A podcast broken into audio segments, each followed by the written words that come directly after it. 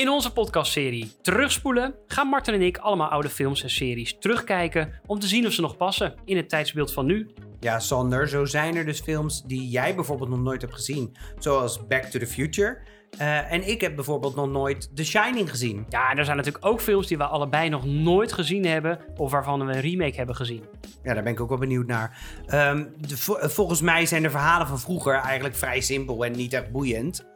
En ik vraag me dan af, die, die oude beelden ziet het er niet super gedateerd uit. Mhm. En dan heel erg dat wij al heel erg verwend zijn naar mooie beelden. Ja, en hebben we wel een cast die inclusief en divers is, die en dus representatief voor nu? Nou, en zijn die thema's van vroeger, zijn die niet al heel erg lang passé en past dat al lang niet meer in deze moderne tijd?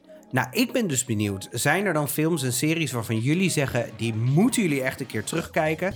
Dan kunnen jullie dat doorgeven via Instagram, terugspoelenpodcast. Of via de e-mail terugspoelenpodcast.gmail.com. Dan gaan wij voor jullie die films en series van vroeger Terugspoelen.